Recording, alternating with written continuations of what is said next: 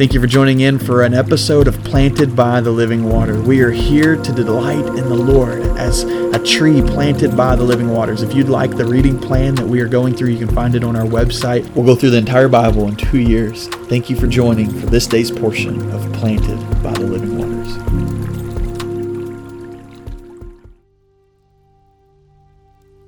It's Wednesday. I can't wait to get together with y'all tonight and um, going to be in God's Word tonight as we go through Esther. We're finishing up Esther tonight. We hadn't had a chance to walk through that yet, even though we're in Job and walking through Job and the Psalms in our reading plan. We'll finish up Esther, and so we'll go through the whole book of Esther tonight, um, just an overcap and look at God's plan. It's going to be a good time. I'm really looking forward to that. Hope you're able to make it tonight.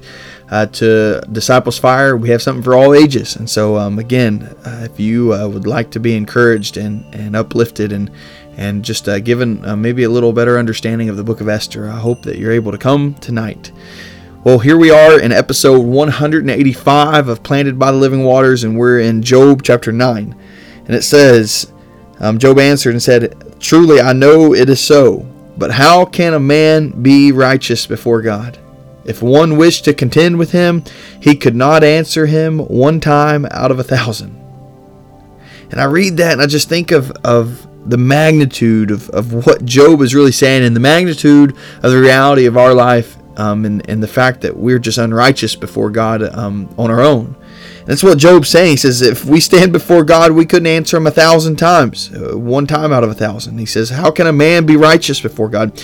And the reason I wanted to just bring that before us as we're in this time together today planet is, is simply because do we recognize do we remember do we do we recall do, do, do we focus in on on what has really occurred in our salvation that the, we do get to stand before God holy and righteous. Like this is what Jesus did for us. He made us righteous. And do we do we just go about each day? Do we wake up and go about the day with with just thinking through the motions and what what's planned for that day and what we have next, um, without taking it in consideration what God has done for us that day? I mean, every day we should think, Lord, you made me righteous. And because you made me righteous, let me walk righteously before you. And that's the call today. Is not only have we been positionally made righteous through the power of Jesus, through the blood of Christ, through the substitutionary atoning death of Jesus, we stand righteous before God, yes.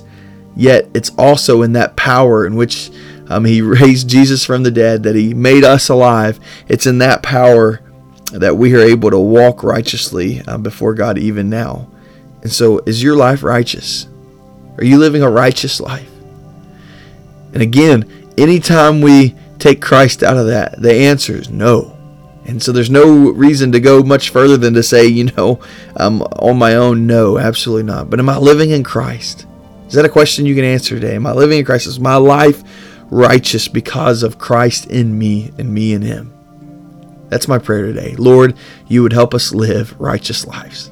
Lord, help us lean into you and see you, that we'd be crucified with you so that we would see that, that Lord, we live in you and you in us. Oh, may we abide in you, Lord. And may you help us not only be positionally righteous before the Father, but live righteously. God, help our life be righteous. In the name of Jesus, we pray. Amen.